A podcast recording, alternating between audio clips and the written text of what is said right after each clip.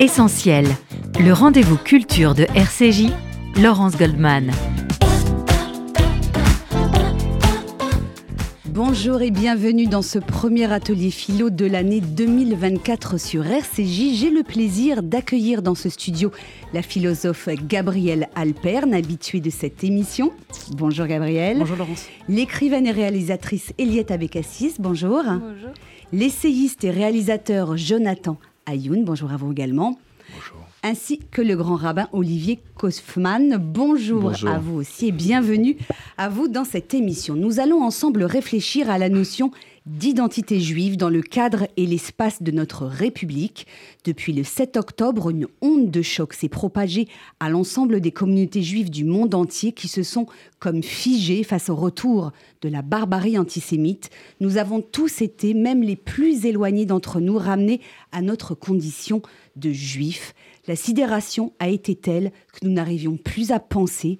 La certitude que l'existence de l'État d'Israël était un lieu inviolable pour les Juifs, notre garantie de sûreté, de survie, pardon, a volé en éclats. Mais notre tradition, nos textes, l'essence même du judaïsme nous imposent de penser ce retour de la haine primaire du juif, penser pour ne pas nous soumettre au destin auquel nos ennemis voudraient nous assigner, écrit la philosophe Perrine Simon Naoum dans le dernier numéro du magazine L'Arche. La première question que je voudrais vous poser aux uns et aux autres est la suivante. Avec le recul, avez-vous finalement été si surpris que ça par le retour de la bête immonde? On va faire un tour de table. Allez, Gabrielle Alperne se lance la première. Très bien. Euh, Il y a une, phrase euh, qui m'a beaucoup fait réfléchir ces, derniers mois. Euh, en fait, une phrase de César Pavès où il dit L'imagination humaine est immensément plus pauvre que la réalité. Et effectivement, avec ce qui s'est passé le, le 7 octobre, c'est vraiment une phrase qui, fait réfléchir sur comment est-ce que le, le réel nous, effectivement, revient finalement euh, euh, face à nous. Et, donc posant finalement la question de, de, de, l'histoire pour, pour, pour répondre à votre, à votre question. En fait, ce qui est intéressant, c'est que dans nos livres d'histoire, on a toujours vu euh, l'histoire comme une grande frise, une flèche qui va comme ça vers l'avenir, comme si on était dans un- une marche vers un éternel progrès, et donc toujours plus de droits et toujours plus finalement d'acquis, et finalement voilà la barbarie est- derrière nous. Euh, et avec cette phrase, ceux qui ont oublié euh, le passé sont condamnés à le revivre. Et donc finalement, c'est cette phrase qui a un peu euh, martelé un peu nos, idées, nos idéaux depuis un, certain temps. Et en fait, on s'est rendu compte que bah, malheureusement, ça n'est pas le cas. Malheureusement, certains connaissent très bien l'histoire et, ça ne les empêche pas de, effectivement d'être complices justement de cette... de cette euh, barbarie. Euh, et, et- puis en plus, au-delà de ça, de se dire eh bien, que malheureusement, euh, comme si l'histoire était un éternel recommencement. En tout cas, en, tant que philosophe, ce que j'ai trouvé, en tout cas ce qui pose question, j'ai- regardé, j'ai lu, relu un certain nombre de, de- philosophes, de, de grands philosophes du, du passé. Et en fait, finalement, ce qui est intéressant, c'est qu'il y a très peu de choses qui ont été écrites sur la question de la haine. Euh, bah, Il y, a- il plein de choses sur la liberté, la responsabilité, enfin voilà. Mais il y a très peu de choses qui ont été écrites sur la question de la haine. Et, finalement, je, suis tombée seulement sur Günther Anders, euh, voilà, philosophe, euh, philosophe allemand, qui a une très belle réflexion à propos de la haine, où il dit finalement, de la même manière que Descartes disait je pense donc je suis, Günther Anders dit lui je hais donc je suis. En fait, c'est comme si la haine de certains leur donnait une, une raison d'être, une raison d'exister, qui pose question. Où finalement, voilà, c'est une, haine viscérale, mais qui, euh, qui existe justement parce qu'elle elle, elle- elle donne une raison d'être à un certain nombre de- de- d'individus. Euh, donc voilà, en tout cas, je pense que sur cette question philosophique de la haine, euh, on n'en a pas fini de, de creuser le, de creuser le sujet. Elietta Bécassis, euh, quelles sont les questions que vous vous êtes posées en tant que française juive ou juive française après les massacres du 7 octobre? C'est vrai qu'il y a eu un, double choc, euh, ce choc du 7 octobre, et puis euh, les répercussions euh, dans le monde entier où on a vu une, un- une sorte de flambée antisémite partout. Et c'est ça qui nous a, en même temps, ça nous a surpris. Et en même temps, on ne peut pas dire qu'on ne savait pas, parce que ça fait 20 ans qu'on sait que l'antisémisme est en train de monter, euh, euh, que euh, cette, comme le dit Gilles Kepel, le djihadisme d'atmosphère est en train de gagner ben, toutes les sociétés, le monde entier. Et, on l'a vu monter petit à petit. Et en même temps, effectivement, on est, on est complètement hébété, on est complètement sur, on est sous le choc. Et, euh, et c'est compliqué à vivre euh, euh, dans notre identité oui, bien sûr. Et ça, c'est compliqué à vivre depuis, depuis longtemps, depuis euh, le meurtre euh, d'Ilan Halimi, depuis euh, le meurtre des enfants et de leur père à Toulouse, les meurtres de l'hypercachère. on n'est plus très bien dans notre pays, on se prépare à partir. Il y a une violente remise en cause de l'identité juive, et, comme ça a été le cas plein de fois par le passé. Quand même, les juifs ont été expulsés 12 fois de France. Donc euh, on se dit, euh, on est là, on se sent extrêmement français et en même temps on sait très bien que on est un petit peu de passage. Olivier Kaufmann, est-ce que vous diriez que notre mémoire enfouie et ancestrale finalement s'est réveillée en chacun de nous et nous a ramené à notre condition de juif Oui, alors justement, je voulais revenir à vos, à vos propos liminaires, cette expression de nous renvoyer à la condition de juif. Mais euh, pardonnez-moi, l'homme juif n'est pas un mythe, c'est un être humain, fait de chair et de sang, et euh, qui vit certes une condition humaine complexe, mais qui ne doit pas se laisser enfermer euh, dans une forme d'isolement imposé. oui, c'est vrai, dans la Torah, nous voyons que nous sommes amenés à être un peuple solitaire, dans la bouche du prophète des nations, Bilam. Mais solitude ne veut pas dire isolement. Et je voudrais, pour illustrer mes propos, reprendre un peu la trame évoquée par André Neher. Euh, il se trouve qu'hier, j'étais à Aubernay pour installer euh, un nouveau rabbin dans cette communauté euh, d'Aubernay qui m'est chère, puisque mon grand-père, le grand rabbin Chili, est né à Aubernay. Il est enterré à Aubernay avec son épouse. Et puis, André Neher est natif d'Aubernay. Et pour reprendre sa trame, il dit qu'en fait, toute notre histoire, à partir d'Abraham, qui est qualifié dès le début de la Bible comme ivri, comme un passeur, et qui passe d'un état à l'autre, c'est-à-dire de l'état de, de cet homme qui se bat, pas juste pour lui, mais pour euh, euh, délivrer des peuplades euh, opprimées par des rois méchants, qualifiés de méchants. Vous voyez, donc le devoir d'ingérence humanitaire, il date pas de Kouchner. Déjà, Abraham se mêle des affaires des autres pour sauver les, peuples opprimés. C'est celui aussi qui va se battre pour délivrer son neveu Lot, qui est otage. Donc on voit bien dès le début que André Neher nous explique, Abraham, c'est un passage, et puis, l'hébreu va devenir un enfant d'Israël. Et puis, l'enfant d'Israël, c'est aussi celui qui combat déjà. C'est le combat de Jacob. Donc, notre histoire, elle est faite de combats. Mais ce ne sont pas des combats pour ce que nous sommes en tant que juifs. Ce sont des combats pour l'humanité.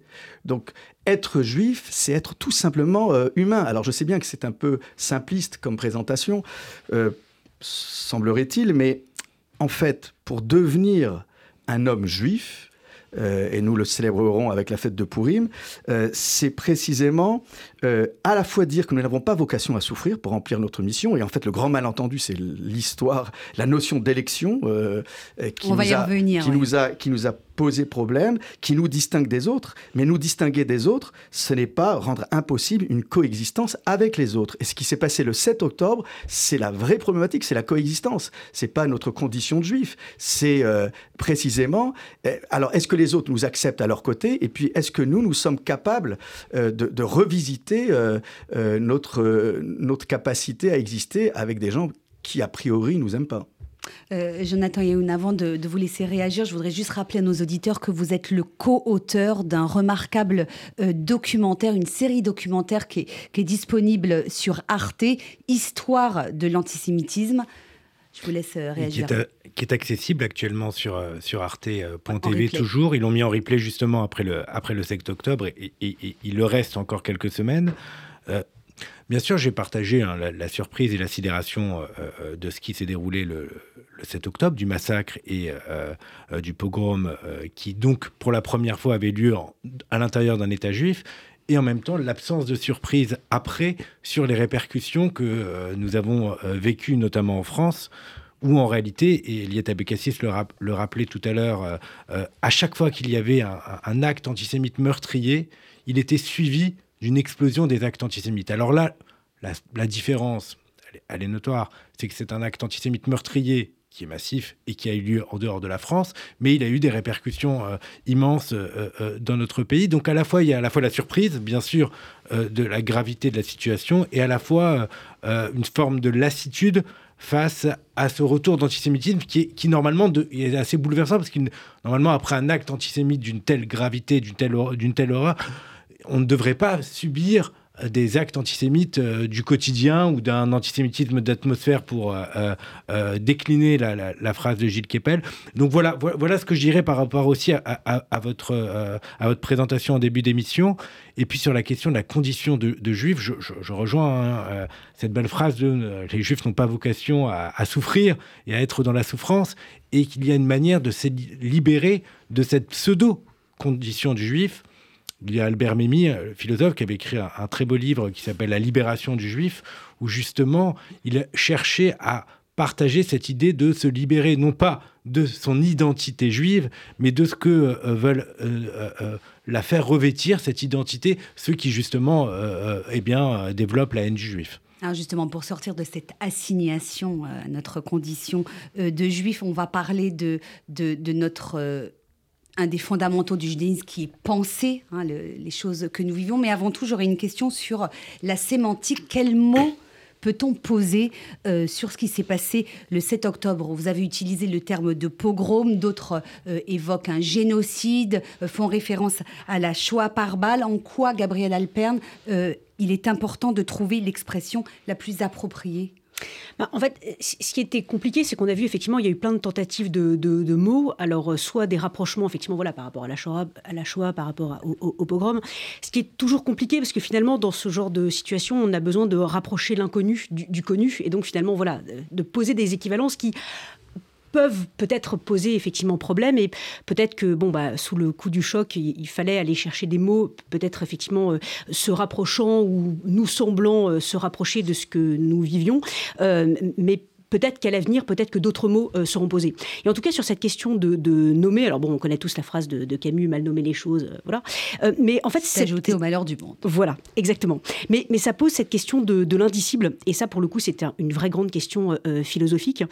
finalement, il y a, c'est un, vieux débat entre Cratyle et, et Socrate, dans, un, dialogue dans les dialogues de, Platon, où en fait, Cratyle, lui, est convaincu que finalement, un mot dit naturellement la chose. Et donc, un mot horrible, eh bien, par exemple, massacre, on voit bien le crin, voilà, ça, on voit qu'il y a quelque chose d'horrible, et donc finalement le mot dit euh, naturellement la, chose.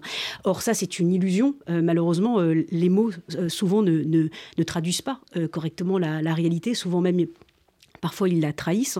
Euh, et d'ailleurs, ce qui est intéressant dans ce, débat philosophique, c'est qu'il euh, bah, y a plein de liens avec le judaïsme, parce que ce qui est intéressant, c'est qu'en hébreu, le terme d'avar, c'est à la fois la parole et la chose, comme si on posait le constat qu'effectivement, euh, la parole dit naturellement la chose. Or, bah, ça n'est pas toujours le cas. Donc, qu'est-ce qu'on fait de ce petit décalage et comment est-ce qu'on fait justement pour dire l'indicible ou, ou nommer l'innommable? Donc, c'est cette question à laquelle on a été confronté. Et je pense encore une fois qu'on n'a pas résolu le sujet et que chemin faisant, tout comme on a mis du temps à poser le terme de choix, eh bien, chemin faisant, je pense que euh, le bon mot, le bon terme euh, sera, euh, sera trouvé. Mais ça nécessitera du temps, le temps de, la penser. Oui, parce que je, Jonathan Ayoun, vous avez utilisé donc l'expression de pogrom, mais les pogroms, ça fait référence à la période tsariste en Europe de l'Est. Or, on est confronté à une nouvelle forme d'antisémitisme depuis quelques années déjà. Est-ce que finalement, vous diriez que finalement tout ça, c'est la même histoire? Le, mot pogrom avait, avait une certaine pertinence. Alors, Je veux dire, il y a une continuité de la haine antisémite à travers les siècles, quels que soient les endroits et quelle que soit l'origine, finalement, en tout cas les auteurs de cette haine antisémite. Bien sûr, et, utiliser des mots du passé permet aussi de créer ce, ce fil, cette continuité. Et puis aussi, le mot pogrom avait du sens, il a du sens, peut-être qu'en effet, un mot plus pertinent et un nouveau mot pour parler de l'inédit de cet événement et de, ce massacre du 7 octobre viendra, mais en attendant, il a du sens, notamment pour rappeler que, donc, même si c'est le plus grand massacre de juifs depuis, euh, depuis la Shoah, c'est là où il y a un lien avec les pogroms, c'est que les pogroms, ils avaient lieu dans des endroits où justement les juifs étaient en minorité, ou en tout cas ils n'avaient pas la responsabilité, ils n'étaient pas en souveraineté sur ces endroits-là. Alors normalement, il ne devrait pas du tout correspondre pour un État juif où justement euh, les juifs sont en souveraineté. Mais pourtant, il, a une pertinence parce que pendant quelques heures, même peut-être pendant deux jours, mm. ils ont perdu cette souveraineté sur, sur cette partie de territoire-là où les juifs ont été massacrés, euh, pillés, euh, et je ne vais pas définir toutes les horreurs. Donc, en effet, peut-être par facilité de langage, on y a eu recours dans un premier temps, mais il a révélé deux pertinences. La première, c'est de faire un lien avec l'antisémitisme du passé, et la deuxième, c'est de rappeler la particularité, c'est que eh bien, l'armée arrivait tard euh, et que euh, euh, ce bout de territoire israélien n'était plus sous sa responsabilité pendant quelques heures. Ça, c'était inédit, ça, c'était terrible. Et donc, le mot avait du sens à ce, moment-là. Il y a une permanence, en effet, de l'antisémitisme. On peut dire toujours c'est la même chose, ça revient. Mais il faut aussi savoir voir ce qu'il y a de nouveau pour pouvoir aussi le nommer dans un deuxième temps dans l'histoire de l'antisémitisme. Et à chaque fois, il y a des étapes différentes. Dans l'histoire de l'antisémitisme post-Shoah, nous venons euh, de vivre, et les Israéliens en premier chef, ils viennent de vivre le premier euh, plus grand massacre de juifs depuis la Shoah, et surtout euh, un massacre d'une dimension d'une nature inédite dont il va falloir, avec le temps, euh, l'inscrire dans cette longue histoire. En tout cas, il y a un mot euh, qu'il faut... Une, une chose qui s'est passée et qu'il faut nommer euh, correctement, c'est le viol utilisé comme arme de guerre, le féminicide et prémédité et l'attaque qui a été une attaque contre les juifs, mais aussi contre les femmes, les femmes juives, mais les femmes euh, en tant que telles. C'est-à-dire une attaque planifiée de ces femmes, il y a eu euh, des, viols organisés, des mutilations de femmes, et ça c'est très important de le dire en tant que tel. Voilà. Euh, Gabriel Alperne, pensez et nommer le mal.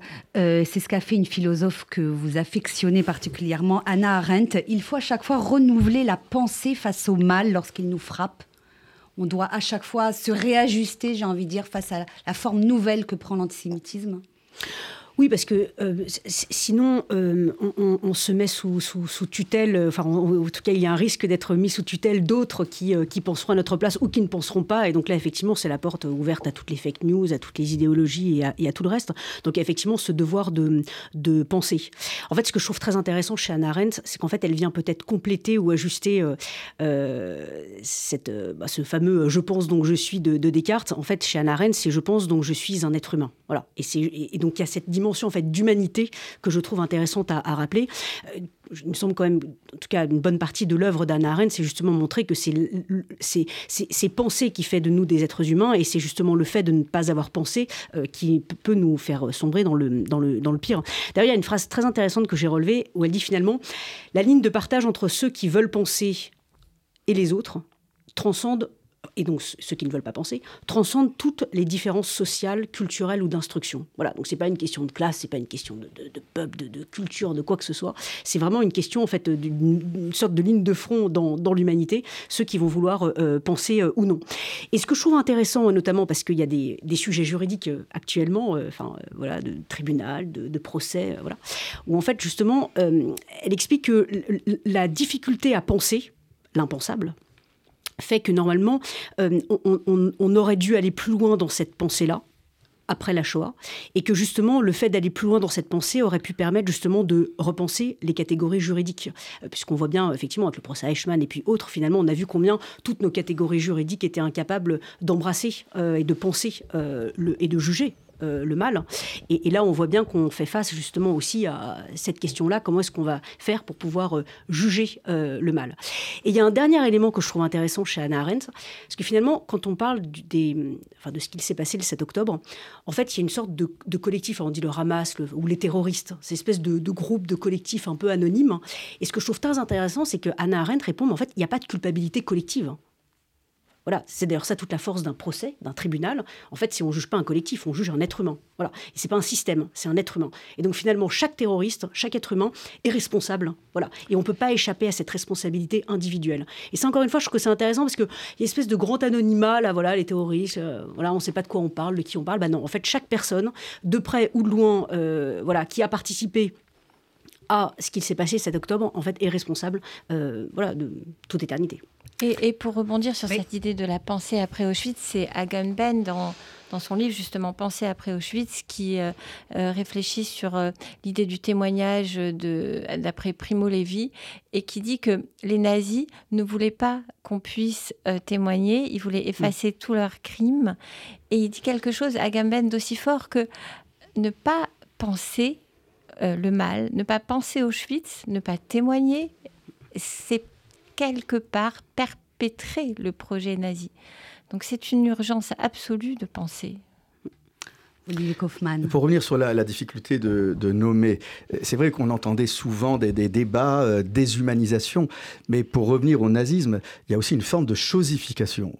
Et vous avez raison, Aliette Abekassis, d'insister sur le féminicide, parce qu'il y a aussi un autre point qu'on oublie de, de, mettre en avant, ce sont les enfants. Euh, quid du silence de l'UNICEF, de toutes ces organisations qui sont censées défendre les droits des enfants? Et ce qui est assez étonnant, c'est qu'on nous balance un rapport d'une quarantaine de pages. Alors bien sûr, il y a cette distinction assez subtile entre le Hamas politique et le Hamas branche militaire.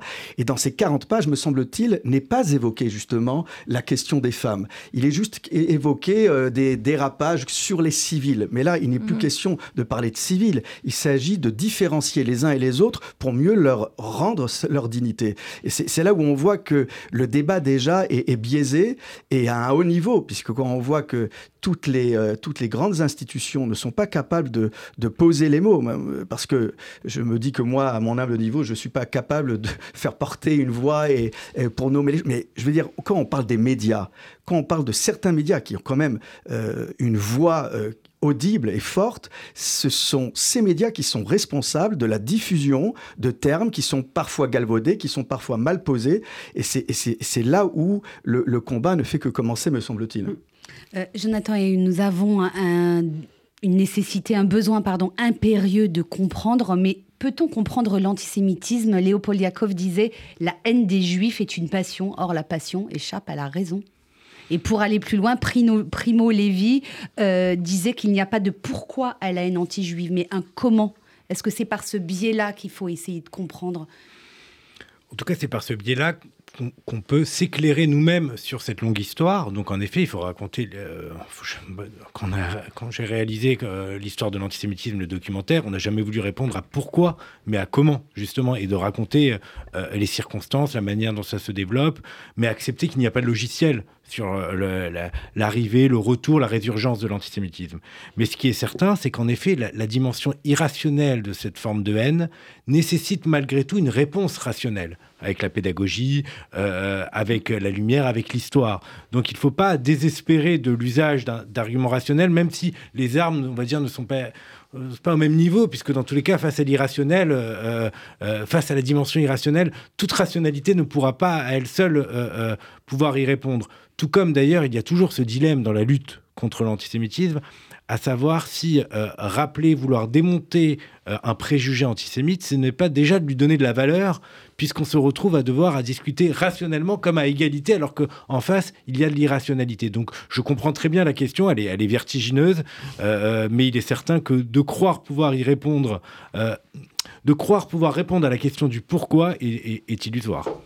On va marquer une petite pause musicale dans cette émission. On se retrouve dans un instant sur RCJ pour la suite de cet atelier philo. Nous parlons ce matin de l'identité juive. Who by barbiturate? Who in realms of love?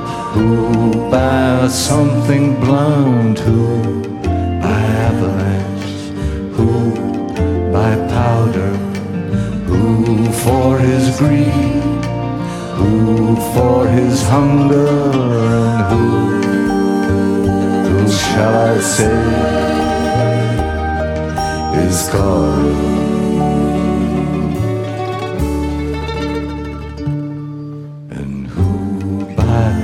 brave ascent, who by accident, who in solitude, who in this mirror, who by his lady's command, who by his own hand, who in mortal chains, who in power, and who, who shall I say?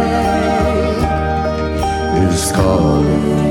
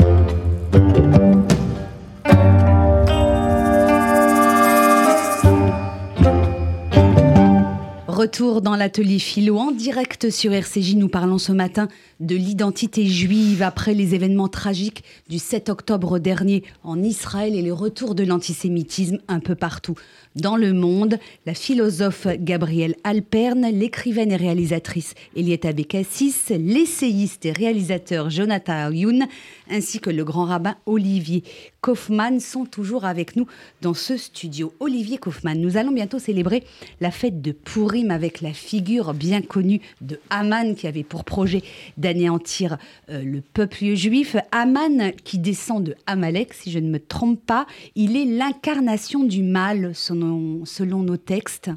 si je voulais plomber votre émission, vous avez oublié tout Bishvat. Mais bon, si vous voulez aller directement à Purim, il n'y a pas de problème. Pardon, c'est vrai, c'est vrai, c'est vrai, c'est vrai. C'est demain soir. Je pense à tout Bishvat? Parce que je pense à un texte dans le livre du Deutéronome où quand le paysan était au point culminant de son ascension sociale avec ses prémices. Il se dépossédait de ses prémices, il allait à Jérusalem, il est présenté devant le pontife et il récitait ce fameux texte que nous récitons le soir de Pessah dans la Haggadah, où il se remémorait cette fameuse souffrance du peuple d'Israël, sans occulter pour autant la délivrance et la joie de vivre en peuple libre, en exerçant sa liberté de pensée et sa liberté de culte.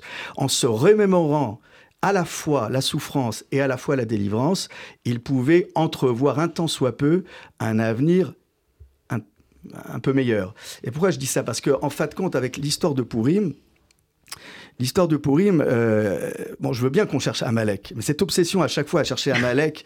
Euh, voilà, en l'occurrence, Aman. Et en l'occurrence, Aman avait pour le projet de détruire le peuple juif, ce qui ressemble un peu de près ou de loin à ce que C'est vrai, mais, il faut, il, faut, quand même regarder la situation, comment le contexte politique, comment il est présenté dans euh, la Megillah. On commence pas par Aman. On commence par un roi Assuérus qui, pour euh, exhiber son pouvoir, va multiplier les festins. Mais qui se rend à ces festins?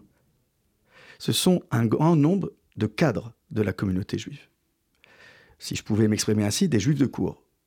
Ce qui veut dire qu'il euh, y a au cœur, au cœur de, la Megillah une vraie question sur notre destin, destin national. C'est le souci, la prise de responsabilité du destin collectif.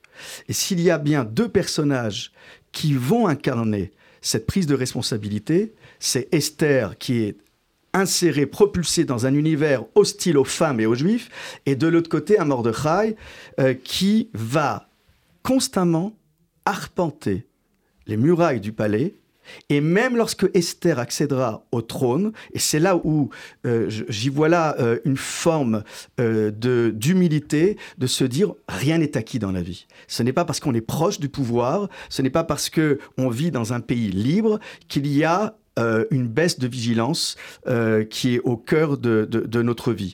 On a une expression assez étonnante dans la Megillah à propos de Mordechai, de Mardoché. qualifié de juif. Mithaler, pour rappeler cette idée qu'il était en mouvement permanent. Il arpentait euh, parce que il arpentait le, pourtour du palais parce que pour lui, l'avenir du peuple d'Israël et l'avenir d'Esther, indissociable, euh, était incertain. En somme, si est devant le quartier des femmes en permanence, un très beau commentaire du Rav Soloveitchik nous explique que ce terme évoque une activité intense, une euh, intensité de vigilance.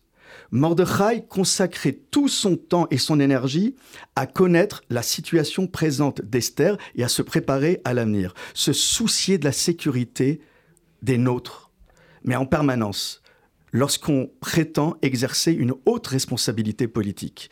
Et Mordechai, en tant que président du Sanhedrin du Sanhedra, Mordechai, en tant que figure notable, ne pouvait pas se permettre euh, de se concentrer juste sur sa propre personne et on lui reprochera à la fin de la Megillah d'avoir plus consacré son activité à défendre la cause d'Israël que d'étudier et d'être dans euh, les livres euh, talmudiques. Ce qui veut dire que Amalek, Amalek, c'est pas nécessairement quelqu'un qui est à l'extérieur de nous.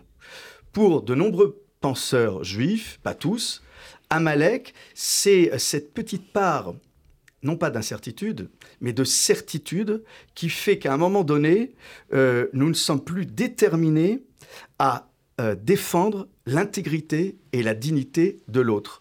Ensemble, dans la Megillat Esther, il y a certes un dévouement et un attachement viscéral à la condition juive et à la communauté, telles étaient les qualités de Mordechai et d'Esther, mais quand Esther dit Tsumu alai, jeûnez pour moi, c'est qu'elle a bien conscience qu'elle ne peut pas avancer spirituellement et politiquement si elle n'est pas portée par une communauté qui est derrière elle. La, la, division, c'est pas une division, une fragmentation euh, euh, physique, c'est euh, à un moment donné ne pas être capable de se retrouver, quelle que soit la différence. Il ne faut pas attendre qu'un événement malheureux nous tombe sur la tête pour tout d'un coup jeter à la figure du peuple ces, ces mots, ces leitmotivs d'unité, de fraternité. On peut être capable tout en restant différents les uns des autres, en temps de paix, à pouvoir incarner cette unité. Unité ne veut pas dire dilution de différence, unité ne veut dire pas mode de pensée unique, unité c'est précisément être attentif à l'autre. Et c'était ça la force de Mordechai et d'Esther, c'est de pouvoir non pas se concentrer sur sa propre difficulté, mais se soucier à chaque fois de ce qui se passait à l'intérieur ou à l'extérieur de sa communauté. En somme, c'est cela, me semble-t-il, le message de Megillat Esther. Alors je sais bien qu'on tape du pied, qu'on frappe, euh, qu'on fait du bruit pour couvrir le nom d'Aman, mais euh, Aman, certes, c'est un personnage, mais en fin de compte, Amalek, c'est plus un concept qu'un personnage. Alors, s'il faut maintenant aller faire la guerre et aller chercher Amalek aux quatre coins du monde, euh, le destin d'Israël serait vraiment malheureux. Nous, nous devons avancer en, ayant ce, ce, souci vraiment de l'autre et cette responsabilité, chacun à notre niveau. Et j'ose espérer que euh, le peuple juif, en Israël et en diaspora, parce qu'en diaspora c'est pas mieux, euh, puisse à un moment donné avoir des dirigeants qui soient capables de ne pas susciter euh, l'exacerbation de la différence pour opposer les uns aux autres. Et je parle aussi des religieux, et en particulier des partis religieux en Israël et des grands rabbins, et je m'inclus dedans, ce qui veut dire que si on se prétend guide spirituel, on ne peut pas juste parler euh, de mitzvot, de cacheroute et, et, de tout ce qu'on entend généralement dans la bouche d'un rabbin, mais qu'il faut vraiment trouver le moyen euh, de, euh, non pas de, je dirais, de, diluer encore une fois la différence, mais de faire en sorte que nous soyons capables de faire coexister ces différences. Et j'aime bien cette phrase d'Edmond Flegg, c'est deux phrases d'Edmond Flegg. C'est-à-dire qu'il dit à la fois qu'Israël est le seul peuple qui puisse contenir des hommes de tous les peuples, et puis il dit que sur le plan collectif, seul Israël a la capacité de conserver le double message de l'unité divine et de l'unité humaine. Et, me semble-t-il, c'est vraiment le cœur euh, du combat que nous devons mener pour euh, offrir un, avenir meilleur à nos enfants. c'est très intéressant, hein, cette, euh, cette idée de division qui peut conduire euh, à nos malheurs. Et d'ailleurs, on en a beaucoup parlé au lendemain du 7 octobre en rappelant que le premier temple avait été détruit à la suite des divisions euh, du peuple juif et que l'année dernière, à cette même période, les Israéliens s'entre-déchiraient sur la question euh, de la réforme judiciaire. On parlait même d'une possible guerre civile. Et l'État Bécassis peut-être sur cette unité retrouvée euh, à la fois des Israéliens et, des Juifs euh, euh, du monde entier, cette solidarité extraordinaire qu'on voit d'un bout à l'autre de la planète. C'est vrai. Il y a une phrase qui, est, qui dit On ne savait pas à quel point les autres nous détestaient et on ne savait pas à quel point entre nous nous étions unis. Et, et cette unité, elle, est, elle est absolument nécessaire nous devons euh, la préserver, tout comme nous devons préserver nos différences, parce que c'est ce qui fait la spécificité du judaïsme, c'est qu'il puisse se décliner sous une forme religieuse, ultra-religieuse, pas religieuse du tout, complètement culturelle, euh, et, de garder euh, à travers tous ces courants, il y a toujours eu plein de courants dans le judaïsme. Euh, à travers tous ces courants, euh, rester unis, rester respectueux les uns des autres et surtout, surtout ne pas se faire la guerre et préserver ce trésor. Euh, quel que soit le courant, nous devons être conscients que nous devons préserver notre trésor. Notre trésor, c'est notre communauté, c'est notre judaïsme, c'est notre histoire, c'est notre Torah.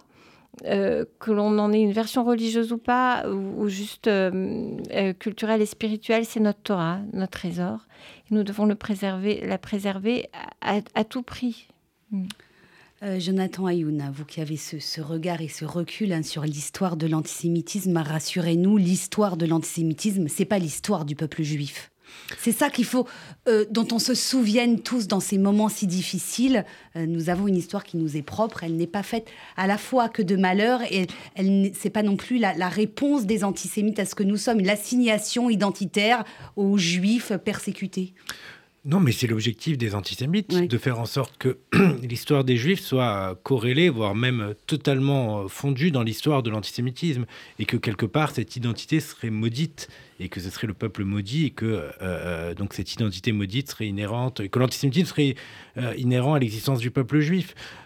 non, c'est même ce qui a construit l'antijudaïsme théologique, l'antijudaïsme chrétien, même dans, dans, ses premiers temps. Saint Augustin au premier chef qui disait en fait les juifs sont condamnés à être continuellement persécutés et à être poursuivis, à être maintenus dans une situation d'infériorité voire même d'être l'objet de massacres, parce qu'ils n'ont pas accepté de reconnaître euh, l'avènement du Messie. Donc oui, en effet, vous avez raison de rappeler euh, la distinction entre les deux.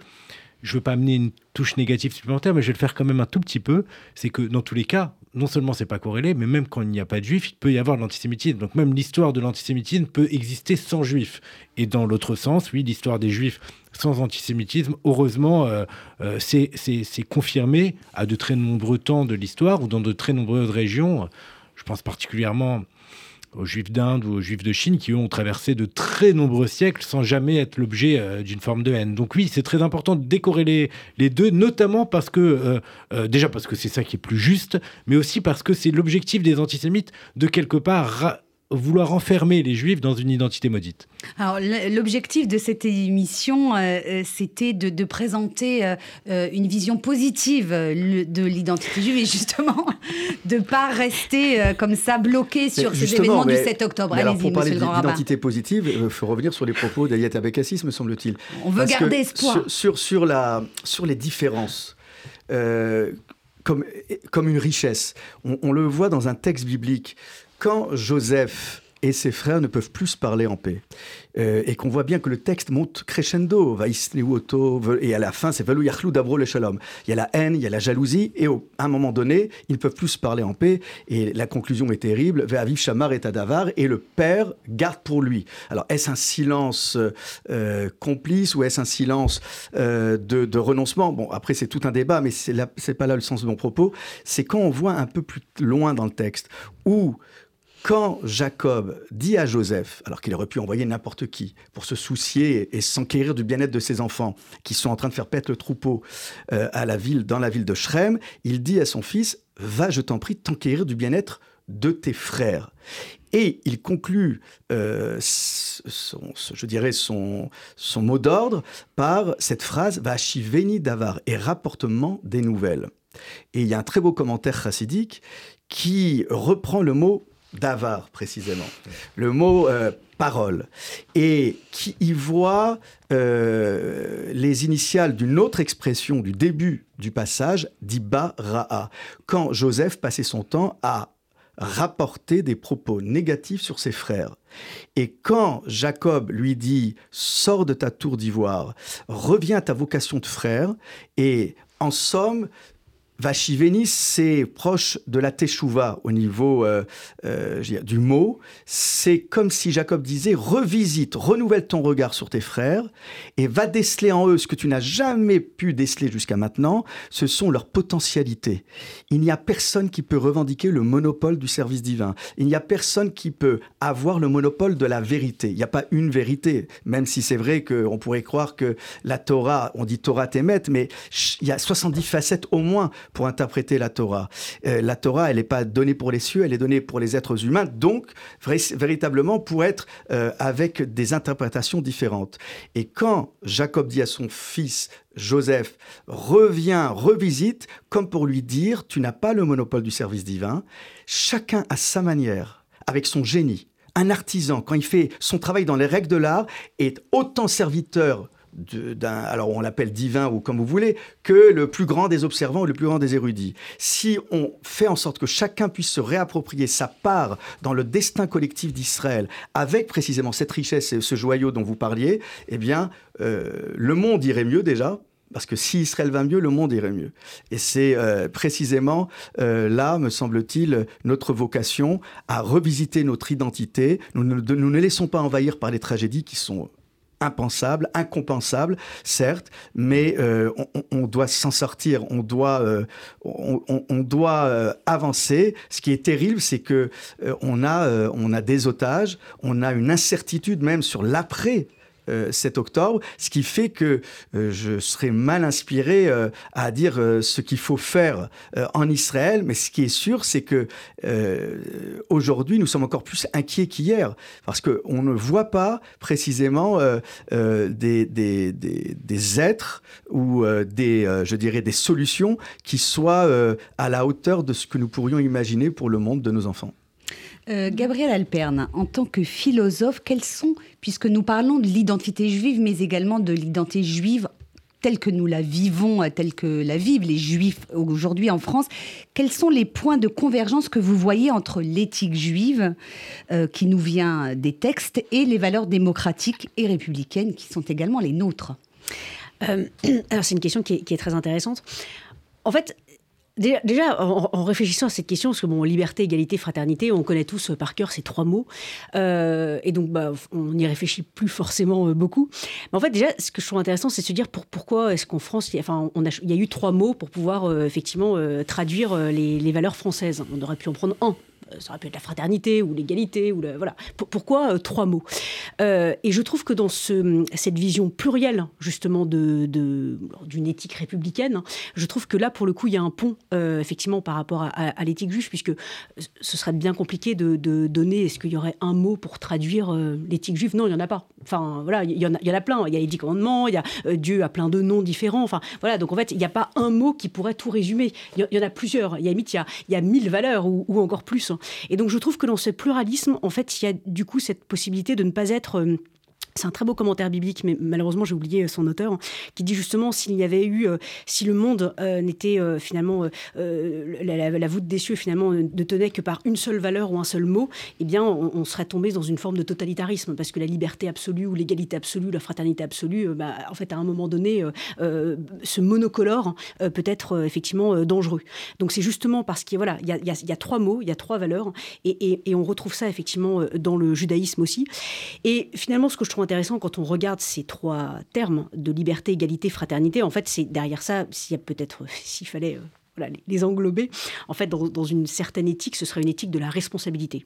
S'il y a peut-être effectivement euh, un terme, en tout cas une éthique de la responsabilité où on pourrait justement faire ce parallèle entre les valeurs de la République et le judaïsme, ce serait justement cette question de la, de la responsabilité, où finalement, on, en fait, là, on, est totalement responsable. On est totalement responsable de soi, on est totalement responsable de l'autre. Ça fait écho d'ailleurs par rapport à ce que vous disiez sur, sur Pourim, sur le fait d'être attentif à l'autre.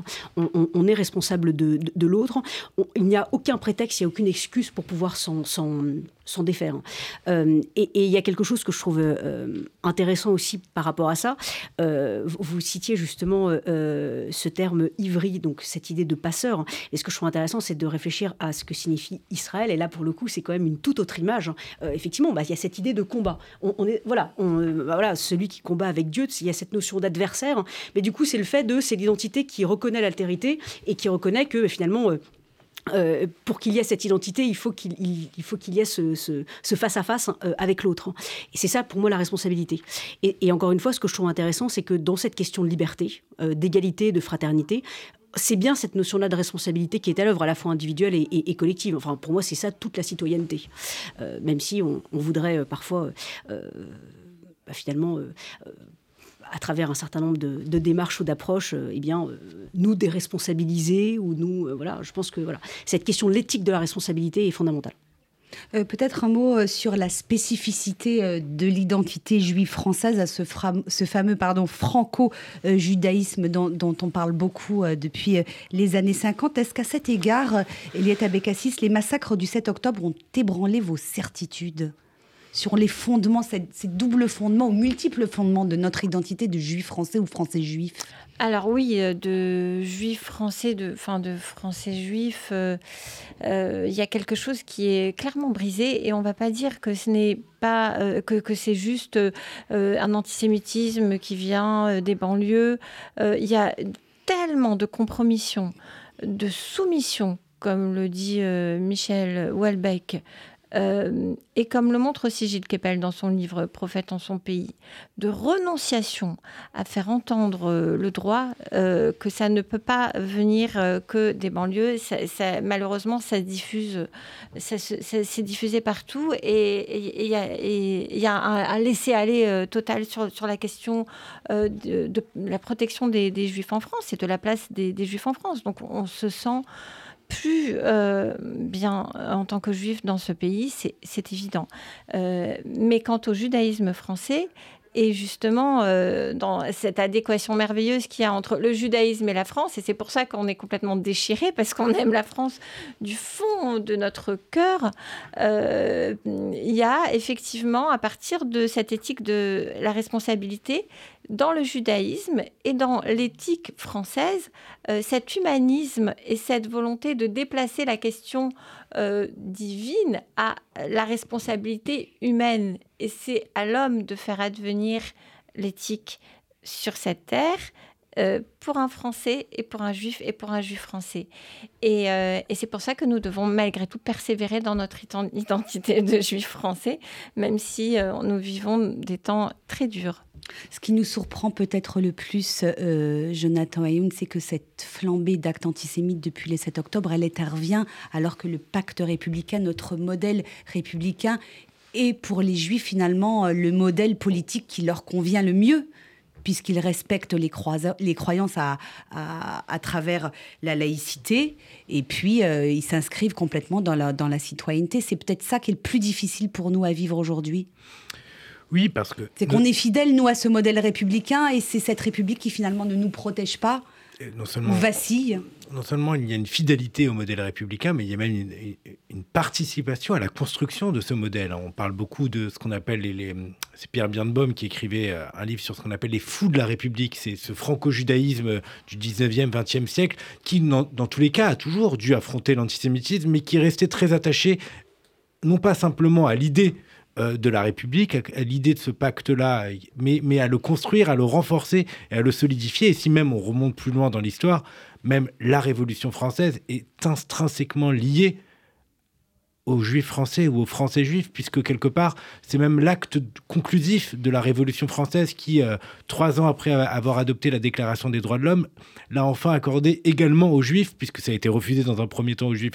Donc c'est lorsque les juifs sont entrés dans la nation que la nation française, quelque part, a véritablement respecté son pacte fondateur. Donc oui, il y a une histoire commune très forte qui fait que à chaque fois que ce pays est traversé d'un antisémitisme, euh, euh, eh bien, on se demande mais comment cela est possible au regard de l'histoire, mais en même temps, ça arrive continuellement et à chaque fois, euh, c'est là que l'éthique de responsabilité euh, survient, c'est qu'il faut prendre le dessus sur ce qui nous arrive ou sur ce que l'on ressent ou sur ce que l'on subit pour venir malgré tout, malgré ces gestes de trahison euh, qui se multiplient, venir tout de même renforcer ce modèle-là auquel il faut continuellement continuer à tenir. Alors, je voudrais, il nous reste 4 minutes, donc je voudrais quand même qu'on dise un mot de l'humour, juif, hein, qui fait partie de notre identité, puisque Jonathan Haïm, vous sortez un, bouquin euh, de, l'humour juif. Mais auparavant, Gabriel Pern, une idée dont nous avons parlé avant l'émission, qui me paraît très intéressante à, évoquer ici, euh, ce sont ces grands artistes juifs français qui ont réussi euh, justement cette alchimie si particulière entre leur héritage juif et la culture française. Oui, un alors petit mot rapide alors du coup. Oui, hein. alors je, je, deux mots. Alors pour le coup, il n'a pas euh, eu tout de suite, enfin il n'a pas eu la, nationalité française. Il a même d'ailleurs été euh, dénaturalisé puisque sans intérêt national, c'était Marc Chagall. Euh, et effectivement pendant dans les années 40. Et ce que je trouve très intéressant avec Marc Chagall, justement, c'est la manière dont il s'est finalement un peu hybridé, si j'ose dire, avec avec la France, justement en faisant, en essayant de d'assembler plusieurs héritages. C'est intéressant. On voit qu'il y a les tableaux de, de, la ville de Paris. Enfin voilà. Et puis en même temps, on voit bien le folklore de euh, Vitebsk, son petit village dans lequel il est né.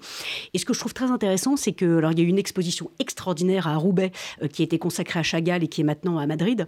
Et ce qui est intéressant dans le texte de, cette exposition, ils expliquent qu'en fait, euh, pour pour que Chagall puisse bien comprendre ce qu'était la France, eh bien en fait, il a voulu illustrer les fables de La Fontaine. Et donc il a passé des heures et des heures et des heures à, lire et à creuser les fables de La Fontaine pour pouvoir s'imprégner de l'esprit français. Et je trouve que c'est intéressant de voir justement la manière dont il a voulu euh, voilà, s'imprégner vraiment pleinement de, ce qu'était la France euh, à travers justement euh, des œuvres françaises pour pouvoir en faire finalement une forme d'hybridation. Alors on va conclure en parlant d'humour juif, hein, histoire un peu de se détendre et de, euh, de retrouver ce qui fait partie de, notre identité. Jonathan Ayoun, euh, l'humour est l'arme des désarmés, c'est ce qu'a dit euh, Albert Cohen que vous citez dans votre livre. L'humour comme réflexe, comme arme d'autodéfense, comme acte de résistance même peut-être oui, c'est tout cela à la fois. C'était une réponse à l'antisémitisme, une manière aussi d'affirmer une supériorité de l'homme sur ce qui lui arrive. Là, pour reprendre un autre euh, grand écrivain juif français qui est, qui est Romain Gary. Mais c'est aussi, peut-être c'est cela que je tenais peut-être à, rappeler par rapport à ce qui était dit avant sur euh, l'altérité, l'éthique de responsabilité, le fait de tendre la main à l'autre, l'humour juif aussi a rempli cette fonction-là et, s'est donné cette vocation-là. C'est-à-dire de proposer aux autres, aux non-juifs, en tout cas depuis que les juifs ont obtenu l'égalité, de se dire nous sommes ensemble, malgré euh, euh, nos différences, et à partir même de nos différences, puisqu'on vous propose de rire de quelque chose qui nous concerne. L'humour juif, euh, tout le monde rit de la mère juive. Il n'y a pas besoin d'être fils de mère juive pour rire, mais quelque part, c'est une manière pour les juifs de dire, d'inviter les autres à quelque chose qui nous lie au-delà de nos différences, et l'humour juif a rempli cette fonction et continue de le remplir, et c'est toujours bien de le rappeler. Alors là, je suis obligée de vous poser une question qui me taraude depuis fort longtemps, mais qui est en lien à ce que vous venez de nous dire. Pourquoi une blague juive racontée par un non-juif euh, nous met mal à l'aise ou nous, nous fait le soupçonner d'être antisémite, alors que c'est la même histoire. Parce que ça dépend qui est le non-juif qui l'a dit, c'est pas forcé. même un juif peut raconter une blague juive et, lui donner oh. une dimension antisémite. Non, non, c'est la question de l'intention. On sent, on entend malgré tout, on pense entendre, et parfois d'ailleurs on se trompe, une dimension négative, une, manière de rire des juifs et non pas du préjugé. Mais même des juifs ont été accusés de faire des blagues antisémites à tort. Euh, Philippe Roth, euh, Isaac Bashevis Singer, tous les plus grands écrivains euh, d'humour juif ont parfois été l'objet d'être pris pour cible comme auteur de blagues antisémites. Et par contre, il y a beaucoup de blagues euh, euh, antisémites qui malheureusement ne sont pas assez définies comme telles ou qui sont cachées derrière le masque de l'humour. Donc oui, tout cela est très compliqué. Il faut, réussir à naviguer entre et toujours interroger l'intentionnalité. Vous avez retrouvé votre sens de l'humour juif les uns les autres depuis le 7 octobre? Eliette Non. Pas tellement, non. Je sais pas du tout. Et vous, monsieur le grand rabbin Écoutez, Kaufmann en bon ashkénaze, euh, jamais eu. j'ai jamais eu, mais encore que là, quand j'ai vu la blague sur l'oignon et l'ashkénaze, mais j'ai- pas réussi à la, j'ai essayé de la raconter, mais ça marche pas. Pourtant, je suis ashkénaze, vous voyez, l'oignon euh, et l'ashkénaze. Ouais, Gabriel Alpin, vous en avez une bonne à nous raconter ou on laisse, on la- on C'est- laisse voilà, Jonathan le, le Ayoun, grand euh, maître. conclure l'émission avec une bonne histoire juive Allez, on est prêt, on écoute. Bah, euh, puisque là, je vois, le, le- il est difficile de rire. Je vais, je, je vais y aller mollo en disant que je vais terminer par. Je ne peux pas terminer par un message d'espoir. Mais est-ce que deux messages de désespoir vous conviendraient? Voilà, ça c'est une phrase de Woody Allen qui va bien, euh, qui va bien dans le contexte. Et qui nous va tout à fait. Merci beaucoup. C'est la fin de cet atelier philo. Merci à tous les quatre d'être venus sur RCJ Merci. nous faire part de vos réflexions sur l'identité juive afin de mieux faire face à cette période si difficile à laquelle nous devons faire face. Et c'était pas évident. Eliette Abikassis, votre nouveau livre est une bande dessinée. Elle s'intitule Sefer, l'épopée millénaire de la Bible. Elle est coécrite avec Négib, c'est publié aux éditions Alba Michel. Et je vous invite dès maintenant à revenir sur RCJ nous en parler. Gabriel Alperne, votre livre euh, Tous centaures éloge de l'hybridacien, c'est une référence désormais sur le sujet. Il est aux éditions Pommier. On vous retrouve également chaque mardi sur cette antenne pour votre chronique philo de RCJ midi. Jonathan Ayoun, merci à vous également. Outre votre série documentaire sur Arte, il y a donc ce bouquin de l'humour juif. C'est aux éditions Bouquin. Votre série donc est disponible en replay sur Arte. .fr. Enfin, euh, Olivier Kaufmann, monsieur le grand rabbin Kaufmann, merci à vous également de nous avoir accordé un peu de votre temps pour venir nous exposer euh, voilà ce que nous dit la tradition juive et la pensée juive sur cette identité. On vous retrouve bien sûr chaque vendredi à 11h sur RCJ pour votre émission de pensée juive. Ravruta, c'est la fin de cet atelier philo. Restez avec nous sur RCJ. Dans un instant, vous avez rendez-vous avec Margot Siffer pour RCJ Midi. Excellente journée à tous à l'écoute de nos programmes.